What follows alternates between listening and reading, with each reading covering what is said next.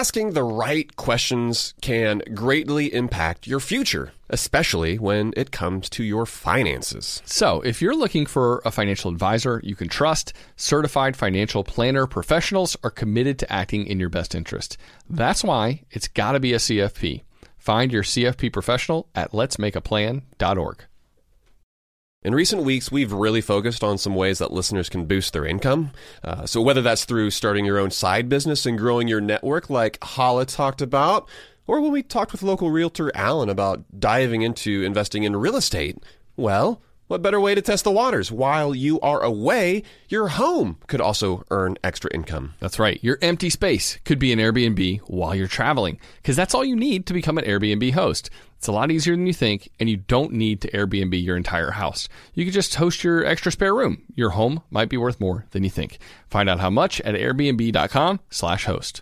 Supercharge your work decks with A I-powered Canva presentations. All you do is start with a prompt. You describe your, your presentation in a few words, and Canva presentations will generate captivating slides that you can then customize in seconds. Canva presentations are designed for every workplace and every department. Whether you work in sales, marketing, H R, ops, and more, Canva presentations can generate any deck you want for work. Sales decks, marketing presentations, onboarding plans, you name it. Any department can save time on any presentation with A I. Generate slides in seconds with Canva presentations at canva dot com, designed for work. Welcome to How to Money. I'm Joel. And I am Matt. And today we're discussing the science of smarter spending.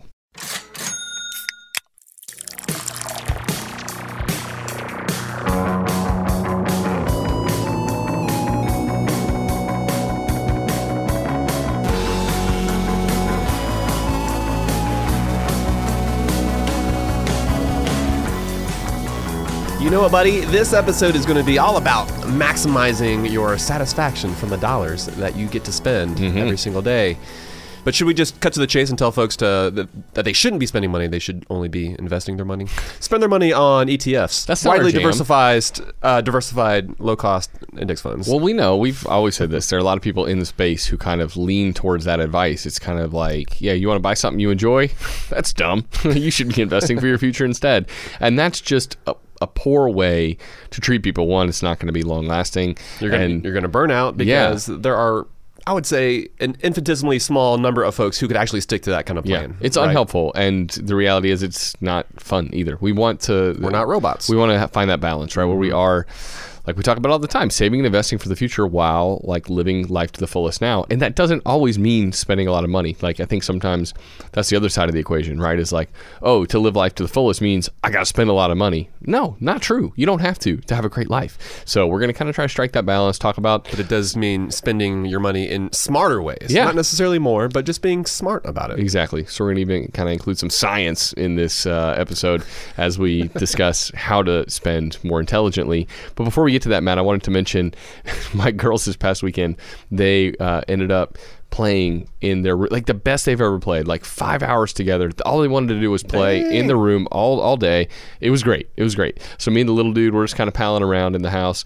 And but like the crazy thing is we had like some extra packaging laying around the house. And so they kind of built their own Barbie house out of this packaging. Classic. Yeah, which is it's, so cool. They're playing with the box. Proud of them. Not the toys themselves. The interesting thing though is that my oldest daughter already had She has like an actual Barbie playhouse mm-hmm. that we got like secondhand from one of these like one of these resale shops, and she just she hasn't played with it a ton, which is which is fun, uh, which is interesting. But for some reason, they were enthralled with this like box, this Barbie it. house of their own making. Yeah. So and they get to they get to decide where the rooms are, and no no no that's yeah. not a bedroom, that's a bathroom. It just makes me think a couple of things though. One, that I don't know, maybe that was a wasted buy the Barbie house back in the day. Even getting it used on a sell and swap. Yeah. You never know. Maybe we should have opted for the cardboard box. Right. We just like never know which toys your kids are going to end up playing yeah. with. But isn't it, that it, funny though? Like like how there are certain items that they look really cool, but oftentimes they don't necessarily lead to creativity. Like mm-hmm. they, they don't lead to kids in particular being innovative and, and just creating something for themselves. Yeah. And it makes me wonder too if I should talk to my daughter about, hey, if you want to sell this and then put money towards something you're actually going to use. More boxes. Yeah, we can get more of those for free probably. But yeah, so towards something else. Like uh, those are the kind of decisions I'm thinking about with my kids to help teach them the value of a dollar. It's like, hey, you don't, you don't have to get rid of your stuff, but if it turns out there's some toys you're just not using, maybe decluttering a little bit, but also kind of finding a way to see if they're going to want to sell some of their stuff. It just kind of sparked that idea in my head. Maybe we need to make that a reality. This spring, when people are like doing spring cleaning, maybe Ooh. we do some ourselves. Yeah, man, that's right. Spring cleaning is just around the bend. It'll be here before we know it. Yep. All right, let's introduce our beer that we are going to enjoy during this episode. This one is called Song of Winter. This is another beer by Hill Farmstead Brewery. It's sent to us by Michael and Emily. Thank you to you both for donating. Uh, this is the last of the four beers that they sent our way, but I'm looking forward to enjoying this one and uh, sharing our thoughts at the end of the episode. For sure, but let's get on to the subject at hand. We're talking about the science of smarter spending today on the show, and Matt, this made me think of board games. A lot of things make me think of board games because I just really like board games. Because they're the best. Yeah, you do too. But was that, was that the... Was that the second ever episode we did, or the third or something? It was early I, on. I don't know. It's like one of the earliest episodes we were like, all right, well, let's let's break down all the different connections between board games and personal finance. Yeah, well, and, and it's just one of those inexpensive hobbies that you can, has a lot of replayability, right? So even if you drop thirty or forty bucks, fifty bucks on an awesome game, the reality is you can get a ton of plays out of that game, which means your dollar just feels like it's going a lot further, right? Mm-hmm. And and part of what makes them fun, you know, besides getting to play them with friends and family, is the competition for scarce resources, right? That's like an elemental part of most of the great board games oh, out yeah. there. And it, it takes a few times around the board to get the resources that you need to, let's say, in the the Settlers of Catan, which is one of the, the biggest, you know, or at least longest uh, standing great board games. It's like the it's the gateway drug of board games, for sure. Like I feel like it's oftentimes the first one. one and by those, the way, one of those first German classics. Oh yeah, uh, we we used to always call that one Settlers. By the way, but now I don't even think they put Settlers on the box on, on the newer versions. It just says Catan. Well, it's easier to. It's five letters. But Settlers stands out. C- Catan. Well, like, what what is that? What no, is that Catan's definitely the most recognizable of those words. I don't know. I like saying Settlers. But when you're going around the board, you're, you're trying to make settlements, cities. You're trying to get development cards that help you rack up victory points in this game, right?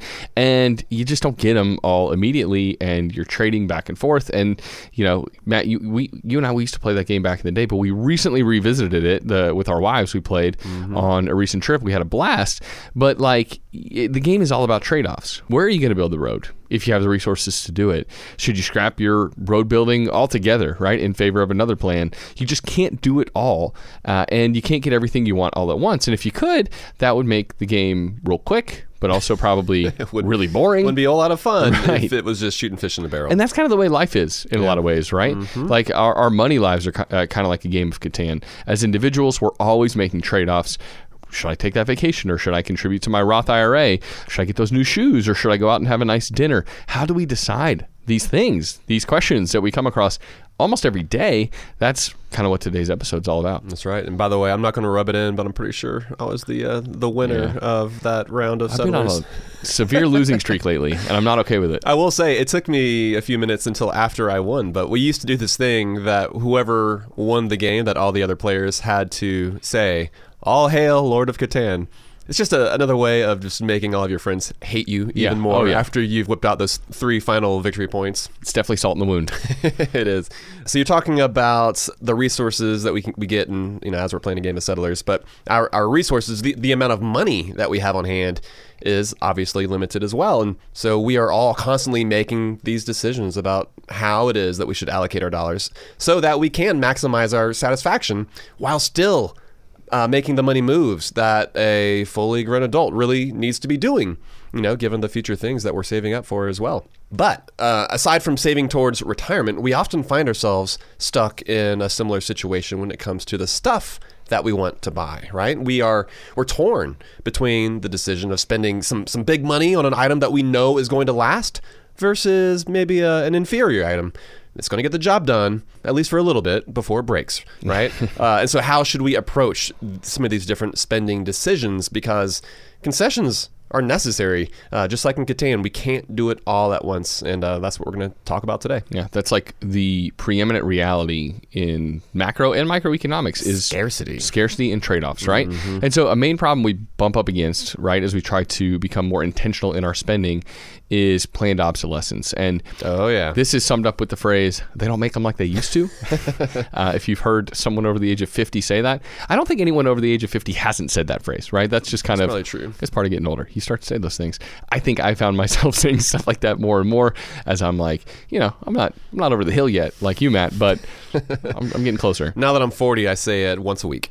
Understandable, as you should. And like we all tend to point our fingers at a, a lot of items that do this, right? There's there's fast fashion, there's home appliances, electronics all come to mind. Textbooks are one of those textbook examples of something that is made to be obsolete pretty quickly. There's a new edition every couple years, and so the one you bought, uh, if you bought it too early, well, it doesn't work for the class, and, and then maybe you can't actually sell it for anything. It's worthless by the time you're done with that class too.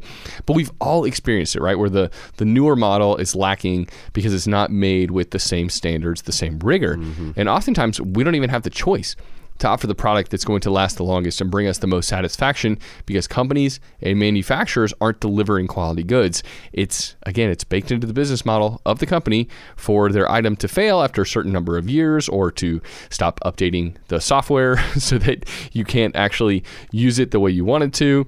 After a certain period of time, you'll be back at their doorstep making another purchase. That's the way they like it. That's right. Yeah. So uh, let's let's give an example here. Should you buy a Yeti cooler? I don't even know how much these things cost, but I'm pretty sure they're in the, the hundreds of dollars. I kind of think like two hundred fifty dollars for a decent Yeti cooler. I think so. Which okay. is crazy. So you could either which, do by that. By the way, did you see that the news story that Yeti coolers were washing up on the shores of Alaska? Uh, yeah. How, how cool is that? Like. Uh, I, I enter, enterprising young folks were like just sitting there with their trucks ready and waiting to pounce. I have a hard time believing that that actually wasn't like a publicity campaign. Maybe it like, was, yeah. Where they're just like, our coolers are so bad eh, that they're going to be like floating out at sea, and they're still going to be solid. They're still going to have the ability to keep your beverage cold. But you don't have to go the Yeti route, right? Because instead, you could go to the gas station. You could drop five bucks and get yourself a, a decent styrofoam cooler.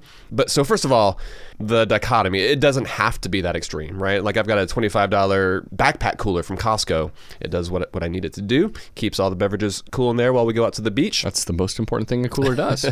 Although, right, it's it's unlikely to last for decades like uh, a Yeti product claims. Uh, but I think that's that's totally fine with me. But the thing is, the variety of options that we have open to us allows for like a like a different strokes for different folks kind of approach.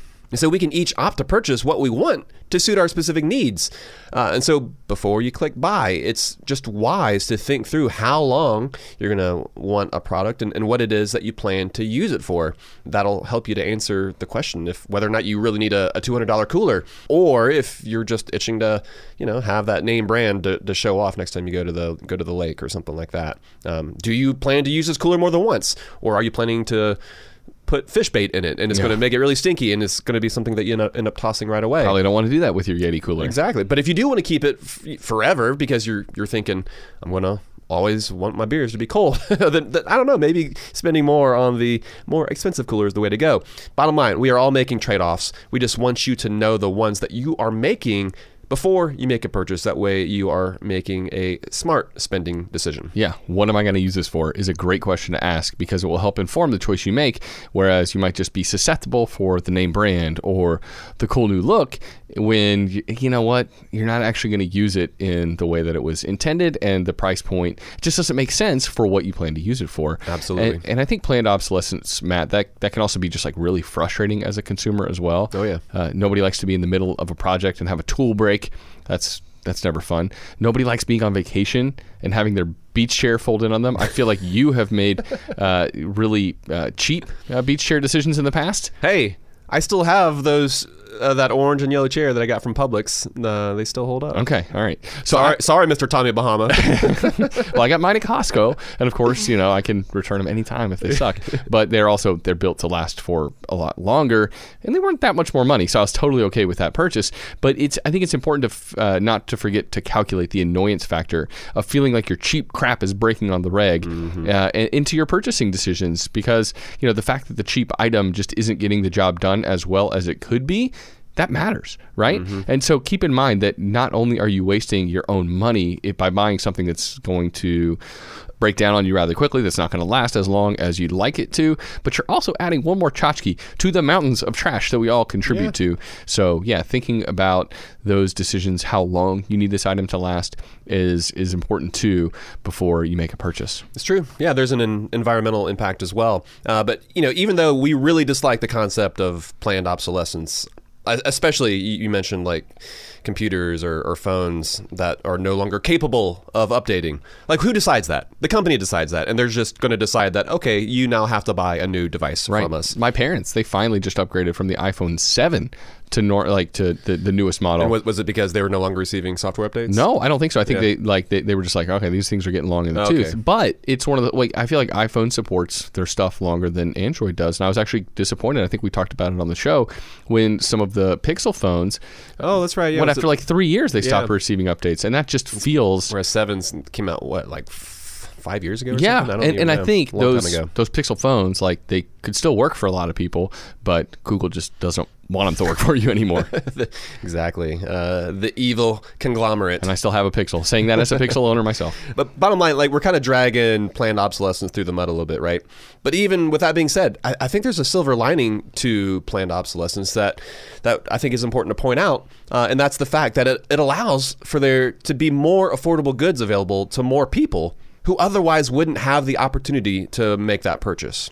Right? So not everyone can afford the the nicest uh, or even like the middle of the road option. So going back to the cooler example, like sometimes the most affordable five dollar option is going to be all that someone can actually swing. Well, and going back to the smartphone example, the Pixel phones can be in the two hundred something dollar range when the newest iPhones it's are like twice as much, one thousand dollars or more oftentimes. So exactly. Yeah, it's a big discrepancy. And so, yeah, they're not going to last as long, but man, they cost a lot more, a lot less money. Yeah, I think the most important thing here, though, is that there are options for folks. And I think a lot of times this is when folks might want to demonize capitalism to a certain extent. They're like, oh, of course, they're they're just out for profits and they're, they're you know, they're going to brick my phone, whatever it is that folks are saying out there. But fact is, if that means that there is somebody who has access to a supercomputer basically in their pocket and they're trying to climb the ranks of society, and and for a lot of folks that means being able to be in touch with an employer if, if they're trying to reach out and, or fill a shift, something like that. I think there are a lot of advantages for something like a more affordable phone as opposed to dropping a thousand bucks on not even the newest iPhone, but maybe one that's been released fairly recently. Yeah. Well, so when we're talking about spending smarter, I guess one of the things we want to avoid is, and it's not completely avoidable, is some of the, the the retailer tricks that make some of their items obsolete much quicker.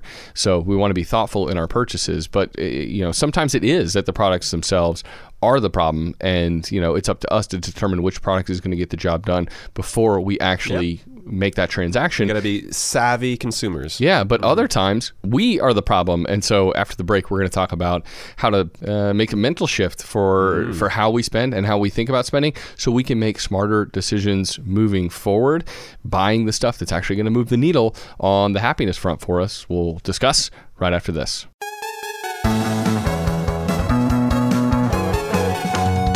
When it comes to financial advice, you got to trust the source. That's why you listen to this podcast. And if you're looking to upgrade your wallet, you need to turn to NerdWallet. Their expert team of nerds dives into the details to help you find smarter financial products. If you're paying for vacations with whatever card is in your wallet, you could be missing out on miles you didn't even know you were leaving on the table. You can get a new card with more miles and more upgrades. What could future you do with more travel rewards? A hotel upgrade, lounge access? Wherever you go next, make it happen with a smarter travel credit card.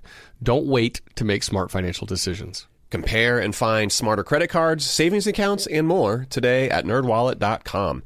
As with all cards, credit is subject to lender approval and terms apply. NerdWallet. Finance smarter. I'm guessing that a lot of listeners are starting to solidify their summer travel plans. We always like to get the families together, Matt, for a week yeah, at the we beach do. Every single summer. We've already got that trip to Saint Simon's on the calendar. Pumped for that. But sometimes those vacations get expensive. So what better way to offset some of those costs than to have your home earning some money while you're away? That's right. Why let it sit empty when it could be earning extra income? It's the financially smart thing to do.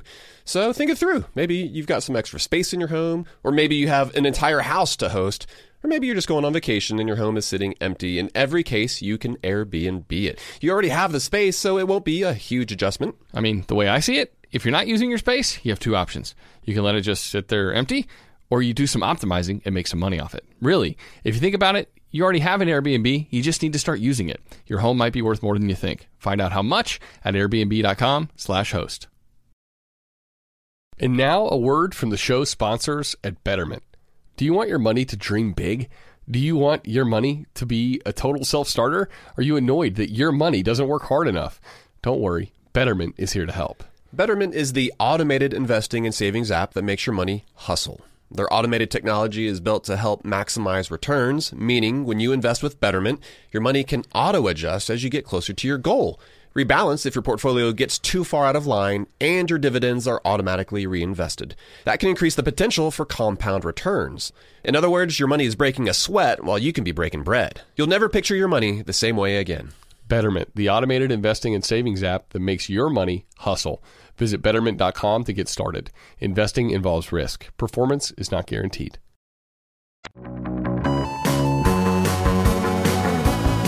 All right, we are still talking through the science of smarter spending. And Joel, before we before we dive into, you know, some of these adjustments that we can make to our mindset uh, in order to internally adjust how we can approach spending more intelligently, let's dwell for a little bit longer on how products are made. Mm.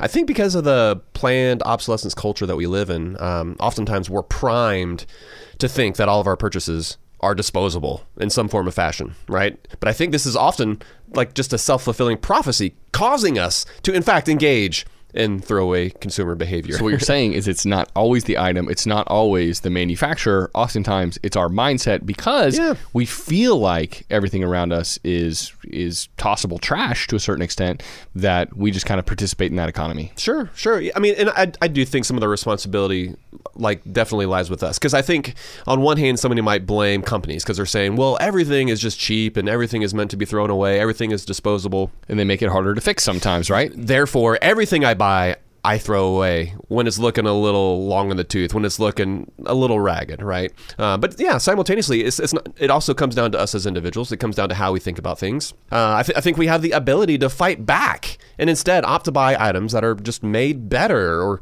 or that have better warranties. Because if a company stands behind its product uh, to the tune of a stellar return policy, I think we should be more willing to purchase from that company, even if it ends up costing us more. I think yeah. we can expect to pay a little bit more because what you're paying for is an item. You're paying a little bit more for an item that should be a, a, a whole lot better. Yeah. Um, but again, I do think as consumers, we've just, to a certain extent, I think we've gotten lazier. And instead of maintaining items and cleaning items and changing the oil in our item, like there are all sorts of ways that we should, I think, be more prone to taking care of the things that we have. But I think some of this comes down to us and we just want things to be easy. We're lazy. And oftentimes we'd rather just buy a new cheap thing that's shiny and fresh, that's got that fresh out of the plastic new smell. Sure. Rather than figuring out how to like change the batteries and something. Well, that makes me think of the the Buy It for Life movement, which I think is mm-hmm. is cool to see. I think it's kind of like gaining some steam. More and more people are saying, I'm going to try to buy stuff that's actually going to stand the test of time. And it's not like this mass, massive movement. I'm sure it's it's just a, a few sporadic people right around the country. But that is something that I can get behind because it's it's consumers reacting to the planned obsolescence trend. And they're choosing to buy items that are, are made to stand the test of time, that are made to last a whole lot longer, and they're backing companies who are making these items. And so we were just like kind of racking on the price of a Yeti a little bit. Like they're they're not cheap coolers, right? And I think a large part of the interest in Yetis is kind of a name brand fascination, which I'm not on board with. But I will say it's a dope looking logo. It looks cool. Is it is it uh, Austin F C, the uh, soccer M L S? Oh yeah, they're sponsored team. by Yeti. Yeah, they, they got the Yeti. It look their I will jerseys say, look great. Yeti written across the, those four letters across the front of their jerseys looks pretty nice. It looks great. It does look great. And this is coming from somebody who does not own a Yeti. Man, they are getting so much airtime today. I feel like we should just completely switch to like Microsoft or something. Like, we like, could. Like, well, but, totally but let's different. keep going on this on this for a second because they are one of the companies that do make a great product that okay. will last for decades to come. And so we're not saying that everyone should go out there and buy one. Matt, you don't own one. I don't own one. I don't plan on owning one. Oh my one. gosh. Okay, so I did. I really didn't know how much they cost. I'm looking at some that are like two hundred sixty. Here's one for four hundred fifty bucks. Wow. For like the big boy. Yeah. So that's a lot of money. Not cheap. But again, some people, it might be worth it. They might get enough value from it. Other people might just be buying into the hype. They don't need it. Uh, and sure. they don't need the most invincible cooler known to man or whatever Yeti's making. But it's helpful to know which brands are flipping the script on our disposable culture. And I think when we highlight those brands and when we highlight the retailers that are kind of promoting long-term ownership and they're promoting selling goods that are of higher quality, that's the kind of thing that we should all be getting behind. Yeah, and aside from the fact that they last longer, I think it's okay to buy certain items that we that that mean a little bit more to us as individuals, just to appreciate the craftsmanship of an item, right? Because not only will it last longer, not only does that mean that we will spend less in that category of expense, hopefully for the rest of our lives, but I think there's something to be said to appreciating like the artistry or appreciating the, the craftsmanship that goes into a quality item and the job that oftentimes they're able to do mm-hmm. um, in a much superior way, I guess, to their inferior but more affordable counterparts that are out there. Uh, but we did want to highlight a, a few specific brands and, you know, just shine a light on companies that are prioritizing making solid products. Uh, and again, they, they almost always cost more than the cheapest version that you could pick up at Walmart or at like Dollar General. But it's at least worth mentioning several brands that we think do a good job in this realm. And so from personal example, Darn Tough socks are amazing. They've got these this lifetime. I've got like two pairs of Darn Tough socks, but I can't wait to continue wearing these bad boys, and then one day when there's a hole in it or something happens to them, to be able to send them back. Yeah, I think even like company replace them. A decade later, you're like, hey, I've had these for a long yes, time. They're like, life, that's okay. Lifetime warranty. No worries. We'll send um, you a new pair. Aldi, they've got the twice as nice guarantee. L L. Bean, they've actually modified their... Um, Because they used to have like that lifetime warranty. Yeah, uh, they're guarantee. Still great, but they're not as good as they used to be. Same with Costco. They've got great, but they had to dial it back because of some... you know, uh, customers taking advantage of their extremely generous return policy. But uh, so like electronics only have, I think, like ninety days. But most other purchases, a lot of other purchases, you still have the ability to return them for life. Yeah. Uh, Zappos, DeWalt, Craftsman, Filson, Patagonia. These are all a bunch of different companies out there who do a really good job standing behind their products. Mm-hmm. uh, interestingly enough, even though IKEA, it definitely doesn't make the cut from like an heirloom furniture company or anything like that, but they still have a one-year return policy. And I think that's a, a nice happy medium. And that being said, like we know that there are more companies out there than just the, the few that we've mentioned. And so if there's a, a company that you are a fan of or that has just treated you really well, actually head over to the Facebook group uh, over on Facebook, How to Money. Hop on there and share some of the different companies uh, who you have interacted with, who have treated you well, because honestly, those we, we, we if you have the ability to, those are the kind of companies that we would love to be able to support more. Yeah. And we Sh- want other shout folks them out, because we know about we them sh- as well. We shouted out a few here, but we know there are more. If you know ones that really stand behind their products, that have a great return policy and just have high high levels of craftsmanship, even if it costs more. Uh, then I think th- those are th- it's at least worth letting people know so they can say, okay, I normally spend you know twenty bucks on a belt. This place makes belts that are one hundred dollars. There was I forget what the is it Hank's belts or something like that. Oh yeah, and I'm like With, within our research we yeah stumbled yeah, upon them. I don't know that I care enough about belts. Yeah, yeah. It's like, am I am I a hundred dollar belt guy yet? I don't know, but I don't think I am. But it, you know, it, it's nice to know that they exist, and it's yeah. nice to know that they're making something quality that's going to last a long time. But here's the other thing, that the, the the flip side of the coin, Matt. That's important to mention because cost does not necessarily equal quality. That's, and that is true. That makes it even tougher out there as uh, an individual consumer walking through this world. It's not a direct correlation, and and sometimes you're paying for a name brand, for a hot new look, not something that's made better. And you can't just equate the price tag to the quality that you're getting. Is a Balenciaga purse, for instance, made better than other purses that cost a whole lot less? I don't know, but I doubt it. Yeah. Uh, there's just a I think, lot. I think it's more the name and yeah. the scribbles that they stick on there. And the signaling that you're sending out to the world that, hey, I wear Balenciaga. Uh, but yeah, you just can't assume that just because the price tag is high, that it's bound to last forever, or that the company stands behind the stuff that they make. And another important question to ask is, if I opt to pay more for this item, uh, not only will it last longer, but also will I use it for a longer period of time? Because even if it doesn't wear out on us, we might get tired of that item. And I think that's particularly true uh, when we're talking about fashion-related purchases, Matt. Like when you opt to spend more on higher quality goods, try and get things that you're likely to want to use for years to come that are going to kind of stand the test of time. I think about that with clothing. I'm more willing to buy a more expensive article of clothing if it's more neutral and it's something that I'm like, oh, I'm gonna wear that yep. for a lot of years, but it feels more like a staple, yeah, like an essential, as opposed to like something that's really flashy. Yes, exactly. Like, chances are you're not gonna like that flashy thing in a couple, in a couple right. of years. It's fun right now, but it's probably not something that I'm gonna wear for years to come. Exactly. That's that's actually a pretty good argument for a more expensive belt because yeah. I'm like, I'm not hardly ever looking for anything special or fancy or flashy out of my belt. I want it to fit through my belt loops, hold my pants up. Yeah, you what know. You're looking for out of a belt doesn't really change much over the years. At least, I don't know, from basic dudes like us. Although that being said, literally the belt I, I have right now is a belt that I purchased. I, in college, and so this is, I mean, we're talking like decades ago yeah. now, but this is a belt I purchased from Abercrombie and Fitch. I don't know how they did it, but this thing is still holding up, and it's my favorite belt. You've always been an Abercrombie and Fitch guy, so. You used to actually be a model. Uh, you'd stand out front, out, out front of the store with your shirt off. Oh, yeah. I still do sometimes, but I don't get paid for it now. Uh, in fact, you get escorted out of the mall. Like, excuse me, sir. Come with us. Okay, but then there are going to be some instances where it doesn't make sense to, to buy the thing at all. Uh, it doesn't make sense to go the cheap route. It doesn't make sense to go the really expensive route because you're unlikely to ever need that item again. And in those situations, we should consider renting or borrowing those items. Kate and I were talking through maybe doing some some yard projects here in the spring. And you know what would be foolish is if I went out and bought a little mini bulldozer. Literally, like a little front end loader, because we're, we're talking about. I don't know. Like, that sounds like fun. You should get one.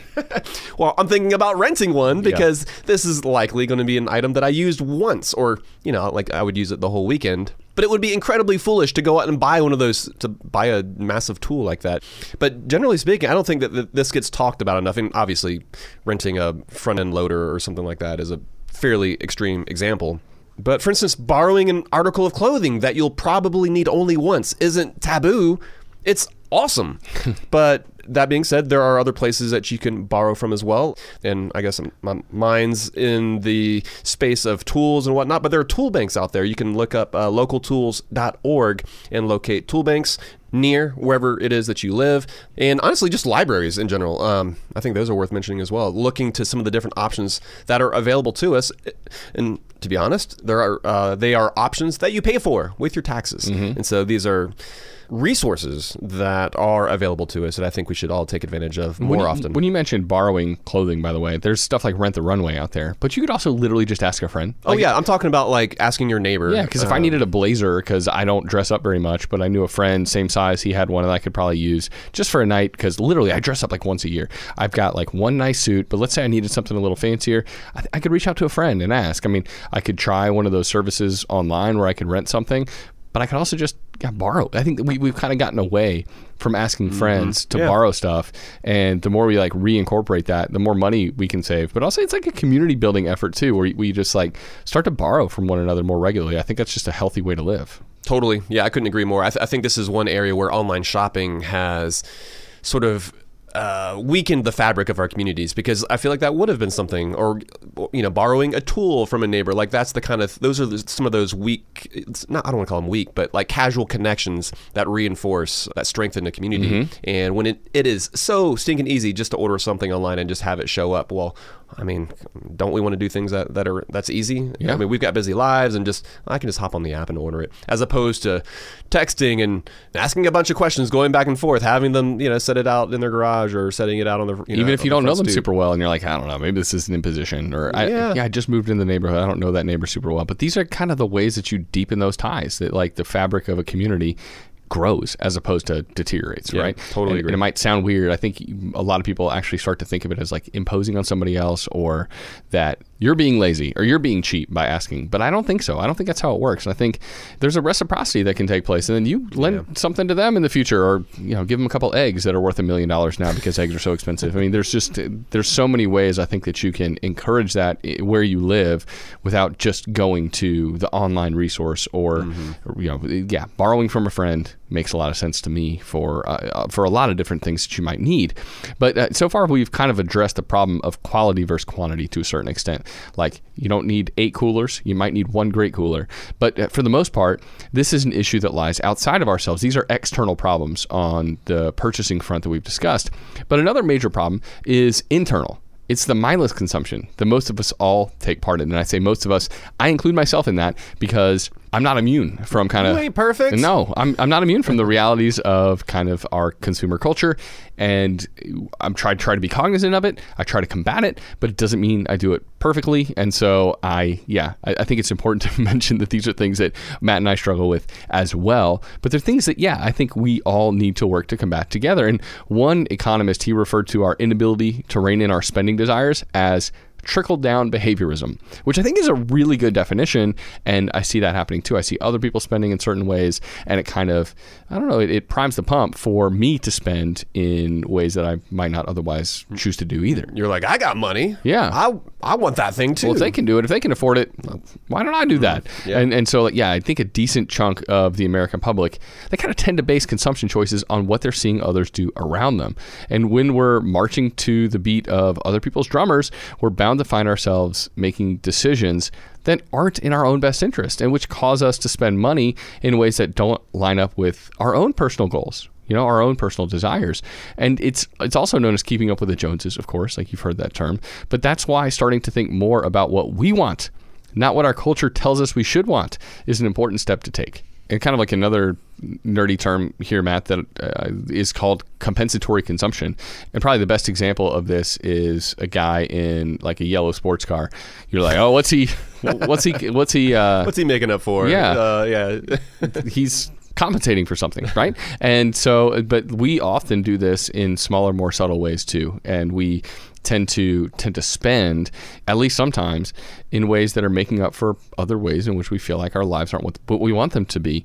And that leads to a precarious financial position for a lot of people. It's just, it's poor spending, but largely goaded by the fact that like other parts of our lives just aren't going exactly the way we hoped. That's right. And kind of going back to what you were saying too about keeping up with the Joneses.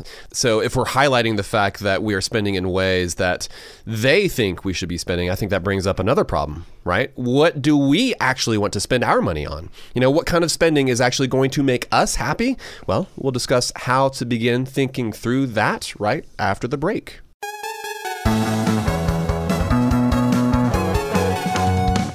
When it comes to financial advice, you got to trust the source. That's why you listen to this podcast. And if you're looking to upgrade your wallet, you need to turn to NerdWallet. Their expert team of nerds dives into the details to help you find smarter financial products. If you're paying for vacations with whatever card is in your wallet, you could be missing out on miles you didn't even know you were leaving on the table. You can get a new card with more miles and more upgrades. What could future you do with more travel rewards? A hotel upgrade, lounge access? Wherever you go next, make it happen with a smarter travel credit card. Don't wait to make smart financial decisions. Compare and find smarter credit cards, savings accounts, and more today at nerd wallet dot com. As with all cards, credit is subject to lender approval and terms apply. NerdWallet. Finance smarter. I'm guessing that a lot of listeners are starting to solidify their summer travel plans. We always like to get the families together, Matt, for a week yeah, at the we beach do. Every single summer. We've already got that trip to Saint Simon's on the calendar. Pumped for that. But sometimes those vacations get expensive. So what better way to offset some of those costs than to have your home earning some money while you're away? That's right. Why let it sit empty when it could be earning extra income? It's the financially smart thing to do. So think it through. Maybe you've got some extra space in your home, or maybe you have an entire house to host. Or maybe you're just going on vacation and your home is sitting empty. In every case, you can Airbnb it. You already have the space, so it won't be a huge adjustment. I mean, the way I see it, if you're not using your space, you have two options. You can let it just sit there empty, or you do some optimizing and make some money off it. Really, if you think about it, you already have an Airbnb. You just need to start using it. Your home might be worth more than you think. Find out how much at airbnb dot com slash host. Let's say you've been listening to the podcast and now you're finally ready to start implementing some of the uh, the financial morsels that we're dishing up.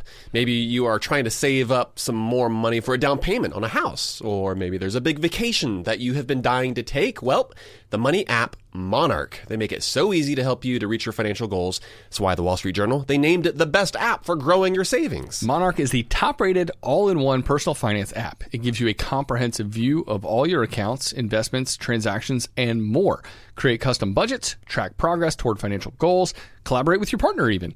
And now get an extended thirty-day free trial when you go to monarch money dot com slash how to money. And you won't get spammed either. Monarch features ad-free privacy you can trust. They will never sell your data to third parties or show you ads. That's right, man. And after trying out Monarch for myself, I understand why it's the top-rated personal finance app. It just makes sense. It works. And right now, listeners of this show will get an extended thirty-day free trial when you go to monarch money dot com slash how to money. That's M O N A R C H M O N E Y dot com slash how to money. For your extended thirty-day free trial, go to monarch money dot com slash how to money for an extended thirty-day free trial.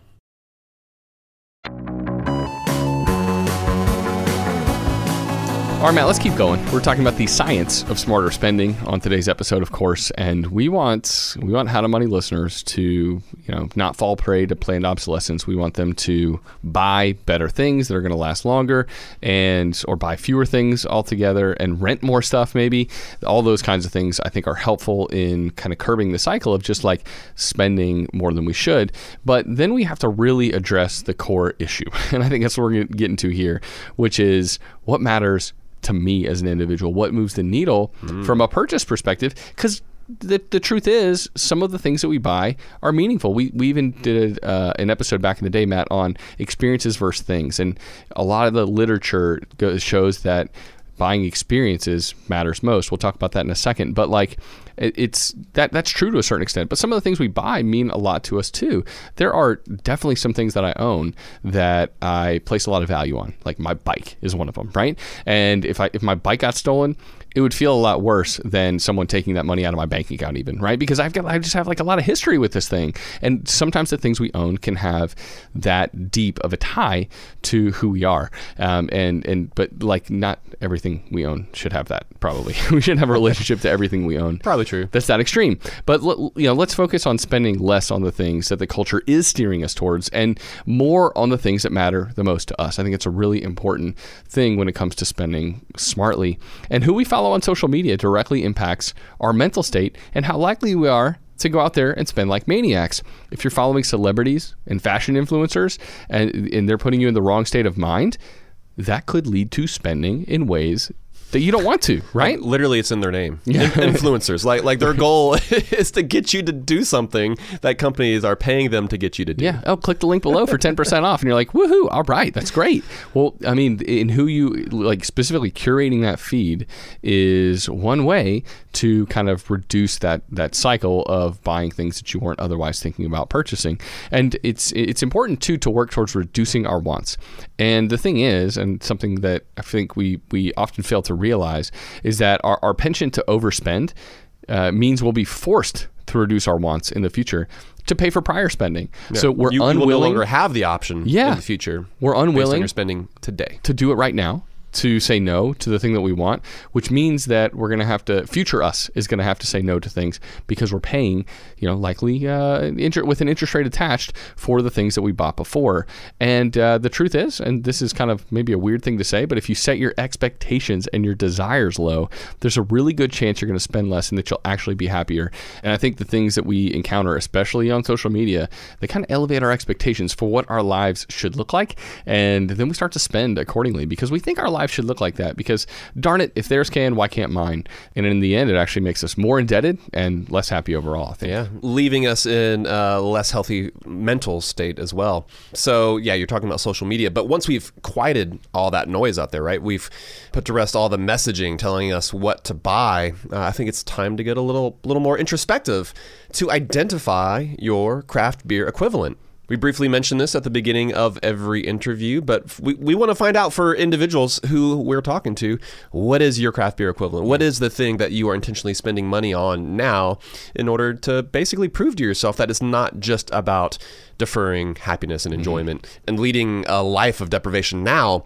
Uh, and so for some, this will be easy because you already know yourself pretty well. But for others, this, you know, honestly, it might take some, some time. It might take some trial and error. Uh, because identifying the spending that moved the needle the most for you, like that might not be the most intuitive process. And so I want to say that, first of all, it's okay to make some mistakes, in particular mistakes that don't cost you a ton of money, because the vital part of spending more on quality is determining the areas of spending that matter the most to you. You know, that, like, just keep this in mind, like this is your hard-earned money and you're not spending it to impress other people.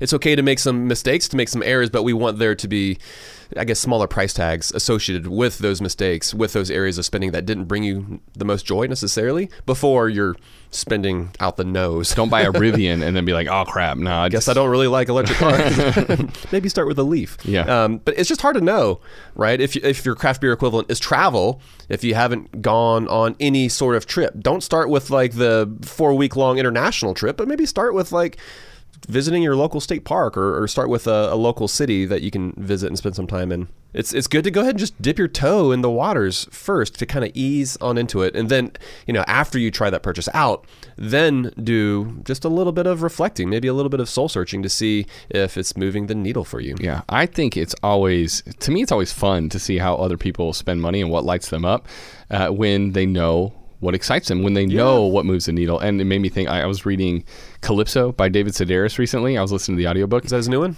No, I think it's a few years ago, okay. but I think I'm on the on wait at the library to get his new one. Mm. But actually, it was so good and so funny, but he was talking about how he and his sisters like to go shopping in Japan at this like weird, weird store with uh, where the, the clothing almost looks like it's been used or you know, put through like a, a war battlefield is the way he describes it. But it's funny. That's what he loves. And he talks about how it lights him up, how he gets so excited. And that's just, you can tell in so many other ways he's, he, he, probably dialed back, but that is something he's like, I spent a lot of money on that stuff and I don't care because it's the best experience ever to go do that with my sisters. And I love to see when other people, they kind of know themselves to that extent. Mm-hmm. And that's part of what it takes to know your craft beer equivalent, means getting to know yourself a little bit. And like you said, Matt, you might have to make some mistakes in the process of figuring that out, but it's worth figuring out because then you're like happy to spend those dollars as opposed to beating yourself up every time you fork over money to spend on something that you care about, right? Sure, yeah. And well, and, and going, but before we move on, like it makes me think back to at the beginning of the episode when we were talking about uh, your kids, you know, and like the doll, the Barbie dream house or yeah. whatever. I think this is when, as parents, it is so important for us to put our kids in situations that allow them to make some mistakes while they still live under our roof, mm-hmm. right? Uh, we want to expose them to the ability to make some errors. I think it's important for them to fail occasionally, but to fail where the the fail when the failure is not going to be fatal. Yeah, when the right? stakes are low. When yeah. the stakes are low, exactly. Yeah. And this is going to be a good chance for me to talk about trade-offs with my oldest daughter too, which is, like we said, just a massive part of spending wisely. Like, cool, now that this isn't necessarily a sunk cost. You might be able to get some of your money back for this and and spend it on something that you care about more, mm-hmm. which is also true. Like we can sometimes sell things, right? When we're like, oh, that was a mistake. Well, then get that thing out of your life, right? Sell it and move on and use that money to buy something that is going to make a difference. It is something that you're going to want want to have. And you know, we've spent uh, a lot of this episode already talking about stuff, Matt, but let's talk about experiences for a second because they are, I think, uh, I, I think stuff is underrated sometimes, buying the right things, but experiences are often one of the best ways to maximize the utility of your dollars because we're, we're all for low cost or even free outings with friends, but this is probably an area in life that you intentionally uh, choose to spend more on in order to lead to much more happiness. Part of what's cool about spending money on experiences is often the anticipation that you get in advance of that experience, and then also the memories that you get as you look back on that experience. So Matt, we just, you know, we just went on a trip actually, and then we're about to go on another trip later this spring. And the I'm already, I just, I'm already excited about it, planning it as we're talking about it, thinking about Heck it. Yeah, man. And I'm already looking back at our recent trip together, where we just made some awesome memories with our wives. We had a great time traipsing around Louisville, Kentucky, and there's all sorts of just joy associated with even just a, a short weekend trip like that. Uh, I think experiences are, and they really can be, one of the best uses of our dollars. Because via the memories, via the pictures, they can almost like uh, be the gift that keeps on giving in that way, right? And but it's it's also not just that shoulder season trip to Iceland that provides a payoff. Uh, Iceland, I think, is still one of the hot destinations right now. But mm-hmm. but buying your time back and having more margin is a pretty sweet use of your dollars too. That's true from an overall you know financial independence perspective. Uh, when you're talking about like you know trying to retire early or something like that, then yeah, having more money in your bank account really does allow you to leave work before you thought you'd be able to, or leave work earlier than most, but it also can impact your day to day, right? And uh, free time is hard to come by, but those who feel like they have more of it are often more willing to do other things that are good for them, like exercise and volunteer, which are two great habits. So I think at times, you know, uh, it, it might be worth testing some spending on maybe paying someone to do lawn care or house cleaning for you so that you can have more time to do some of the things that matter to you. It might not even be buying more stuff. It might be buying more of your time back to enjoy the things that you care about, even if it's as simple as like laying in your hammock reading a book. That's true, man. And I think this is really important to bring up as well because it can be difficult for folks to choose, intentionally choose to not do tasks that they are very capable and physically able to do in order to do something else. Um, oftentimes when we're younger, we have less money, right? Like we've got less money and plenty of time. Mm-hmm. Uh, but for uh, like the more wealth you build up, oftentimes those two things flip and you're like, oh man, I'm realizing like, well, we're doing great with our finances. We're on track for retirement, whatever financial goals we've set for ourselves. Uh, it seems like that that's working out. But oftentimes the stressor uh, revolves around time. And so I, I totally agree. I think this is a way that we can proactively reclaim some of that time by paying for, for some of those things. Um, and again, I think it's, it's something that we oftentimes have to challenge ourselves to do, because truly the frugal approach would, would be to say, uh, oh, I, well, I can do that. If, and if I am capable of doing that, why should I pay somebody else to do that? Um, it's like, well, well, like, what is it that you're trying to get more of in your life? Okay, so, but once you've identified that, you know, like the things, like the items or the different experiences that make you the happiest, I think something that you can do to, to heighten your, your satisfaction even more is by making your purchase a rare treat. Um, I think the more regularly that we do something, the less special it becomes, right? And so like we were just talking about travel, I think there's a, a massive difference between taking a couple awesome week-long trips every single year and living a life of just perpetual nonstop travel. Yeah. All of a sudden, it probably doesn't feel all that special anymore if you're just constantly, jet- like that's just your new normal. Uh, and that hedonic treadmill kicks in, and before you know it, you don't even realize that you're traveling. This is just your life. Yeah. Oh, but by the way, it's your life that happens to cost a ton of money. It makes me think of talking to Elaine, and she talked on Monday about the Frugal Traveler from the New York Times. And she mentioned that one of the things that she does sometimes is use those, some of those points she's accrued to upgrade to a nicer seat in the airplane, and she's traveling all the time. And it's her splurge. Yeah, it's a splurge. And it's, and I'm like, that's a great way to treat it. Because I know some people, mm-hmm. and it's like, uh, if that's all you do, first class all the time, no matter what, all of a sudden, that's gosh, just the new normal. That's the new normal. Yeah, and it, it doesn't feel the mm-hmm. same, and it doesn't provide the same rewards. Yeah, so similarly, it makes me think of uh, every Monday, you and I, we go to our local little coffee shop, a little stand over there, and we order a coffee. We enjoy that that barista made coffee way more when we get it once a week. And as opposed to, imagine if we went over there every single day. First of all, just the financial irresponsibility. um, we'd but, lose our job as How to Money hosts. we'd, we'd lose our street cred if we were doing that. But I don't think we would enjoy it nearly as much. It would just kind of, it would become, again, the new normal. Uh, there's just something about the novelty that I think that makes us appreciate the purchase even more. Yeah, man, I think that that's totally true. The the more we get used to certain things, the less valuable they become, but we kind of continue to expect to do those things. We keep spending money on those things, and yet the payoff uh, isn't quite the same, right, after a while. And yeah. Makes me think of an old old personal finance guy that I used to keep up with, and he would say that eventually, if you eat lobster every single day, it just tastes like soap. Yeah. Which I've never been a huge lobster fan myself, but I, I get that. Yeah, I get that too. I think if I ate steak every, you get tired of it pretty quick, mm-hmm. right? So um, even the things that you love, if you overdo it, it, ha- it one, it's going to be bad for your finances, but two, it's just not going to, it's not going to provide the same return on investment. Mm-hmm. Well, and the goal of this episode is is for all of us to really dial in and optimize our spending, but it's likely a great goal. Just just spend less overall as well, right? I think that's probably what a lot of How to Money listeners sure. want. They are, some of them might have like a thirty percent savings rate, and they're like, yeah, no, I just, I, not really. I, I think I'm good. No, I'm guys, I'm doing pretty good. But then there are other people who are like, no, really, that's something I want yeah. is to spend less overall. And uh, there's a, a slogan from one of our favorite people in the personal finance space, uh, Katie Wolk Stanley. She, she goes by the, the anti-consumer advocate. And what she says is use it up, wear it out, make it do, or do without. And if you follow her on Instagram, she's always doing something to save money. And it's often something that most people just wouldn't even consider. Uh, like she shops at the thrift store regularly. She She's often selling the things that she finds at the thrift store and telling you how much she made, how much she profited by selling it on eBay, which I think is awesome. Like she fixes the stuff that she owns when it's falling apart, even if it's just like a, a cheap pair of sandals. For her, no stone is left unturned. And I love following her because it goads me into leaning harder towards wasting less and making do with what I've got. Matt, just kind of like what we were talking about earlier with social media, the influence they can have. Like her influence on me when I'm scrolling through social media is a positive one. It's the exact opposite, I think, of what a lot of people are getting in their feed. So follow people like that that are going to encourage you in the right direction, that aren't going to lead you down the path of like just rampant consumer spending, enticing you towards things that you can't necessarily afford and that you don't necessarily need. Totally agree, man. Yeah, I think it's uh, important for us to start thinking about our purchases from a, a different perspective uh, because sure, spending more money, it can fix certain problems in our lives, but it's not the solution to every problem that we face. Friend of the show, Morgan Housel, he says that spending money to make you happy is hard when you're already happy. And so I think that's just kind of a great quote for us to end on, because being content with, you know, what it is that we have will just make it easier to avoid some of those spending traps that we can fall into when we know ourselves well and we can pinpoint exactly, you know, what actually makes us happy. I think we're going to be less likely to waste our money on either crap that's going to break or the things that, that culture and society says that we should be spending our money on. Yeah, I like that quote. I'm going to say it one more time. Spending money to make you happy is hard if you're already happy.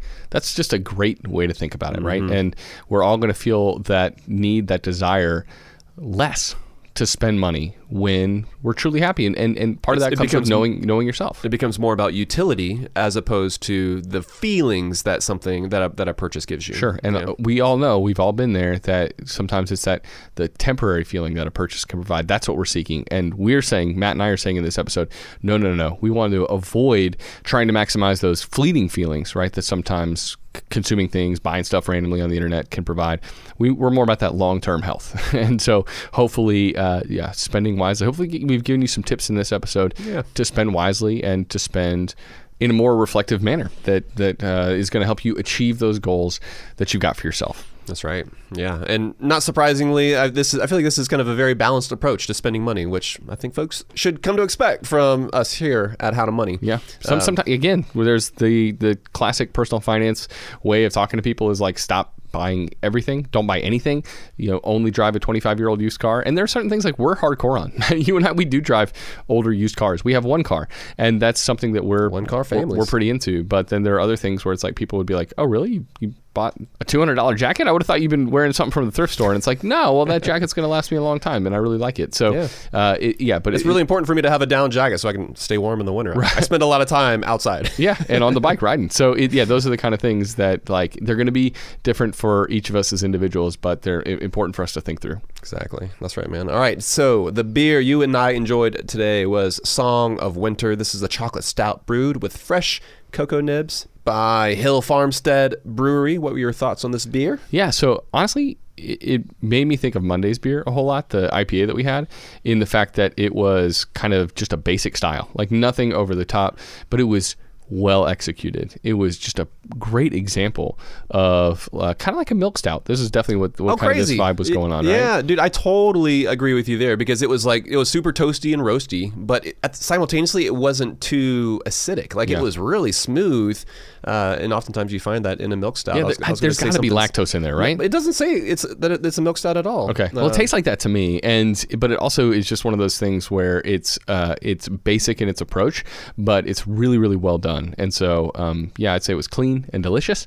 And it's still stout season where we are here in Atlanta. It's still it's still somewhat cold. It's so, still chilly. Yeah, uh, I dig. Still I dug counts it. as winter for sure. But yeah, so these were the first two Hill Farmstead beers that we've ever had, and I will say they were most excellent. They're they're very good, but they didn't at the same time they didn't completely blow my socks off like Feiden's did. Those are the beers we had last week. Yeah. The, uh, Monday and Wednesday, uh, Wednesday's beers from last week that Michael and Emily donated as well. Those b- beers completely, I mean, they blew blew us both away. Yeah. Uh, they were mind-blowing. Well, Hill Farmstead has apparently some of the best. And, and these, by the way, are oh, totally. so good. Oh, they're they're very good. But I think some of their barrel-aged sours are maybe the, the most oh, sought really? after. I think Hill Farmstead. Uh, so maybe so. one of these days we'll grab one of those. That's the goal. I mean, I would total, I would give these an A, but the beers last week were like A plus plus. Yeah. Oh, yeah. Agreed. For sure. Actually, I would give this an A plus. It's just last week was just over the top. It was way more than I think either of us were expecting. Yeah. But incredibly appreciative to, again, Michael and Emily for sending these our way. For sure. That's going to do it for this episode. If you want show notes, you can go to our website at how to money dot com. And as always, you can find the best credit card for you at how to money dot com slash credit cards. But Matt, that's going to do it. Until next time, best friends out. Best friends out.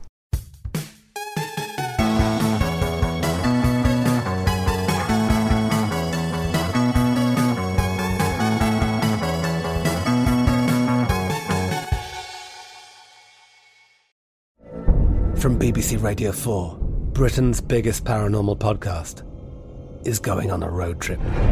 I thought in that moment, oh my God, we've summoned something from this board. This is Uncanny U S A. He says, somebody's in the house, and I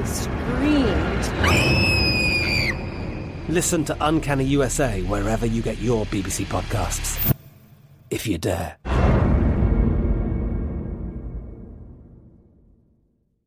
Supercharge your work decks with A I-powered Canva presentations. All you do is start with a prompt. You describe your, your presentation in a few words, and Canva presentations will generate captivating slides that you can then customize in seconds. Canva presentations are designed for every workplace and every department. Whether you work in sales, marketing, H R, ops, and more, Canva presentations can generate any deck you want for work. Sales decks, marketing presentations, onboarding plans, you name it. Any department can save time on any presentation with A I. Generate slides in seconds with Canva presentations at Canva dot com, designed for work.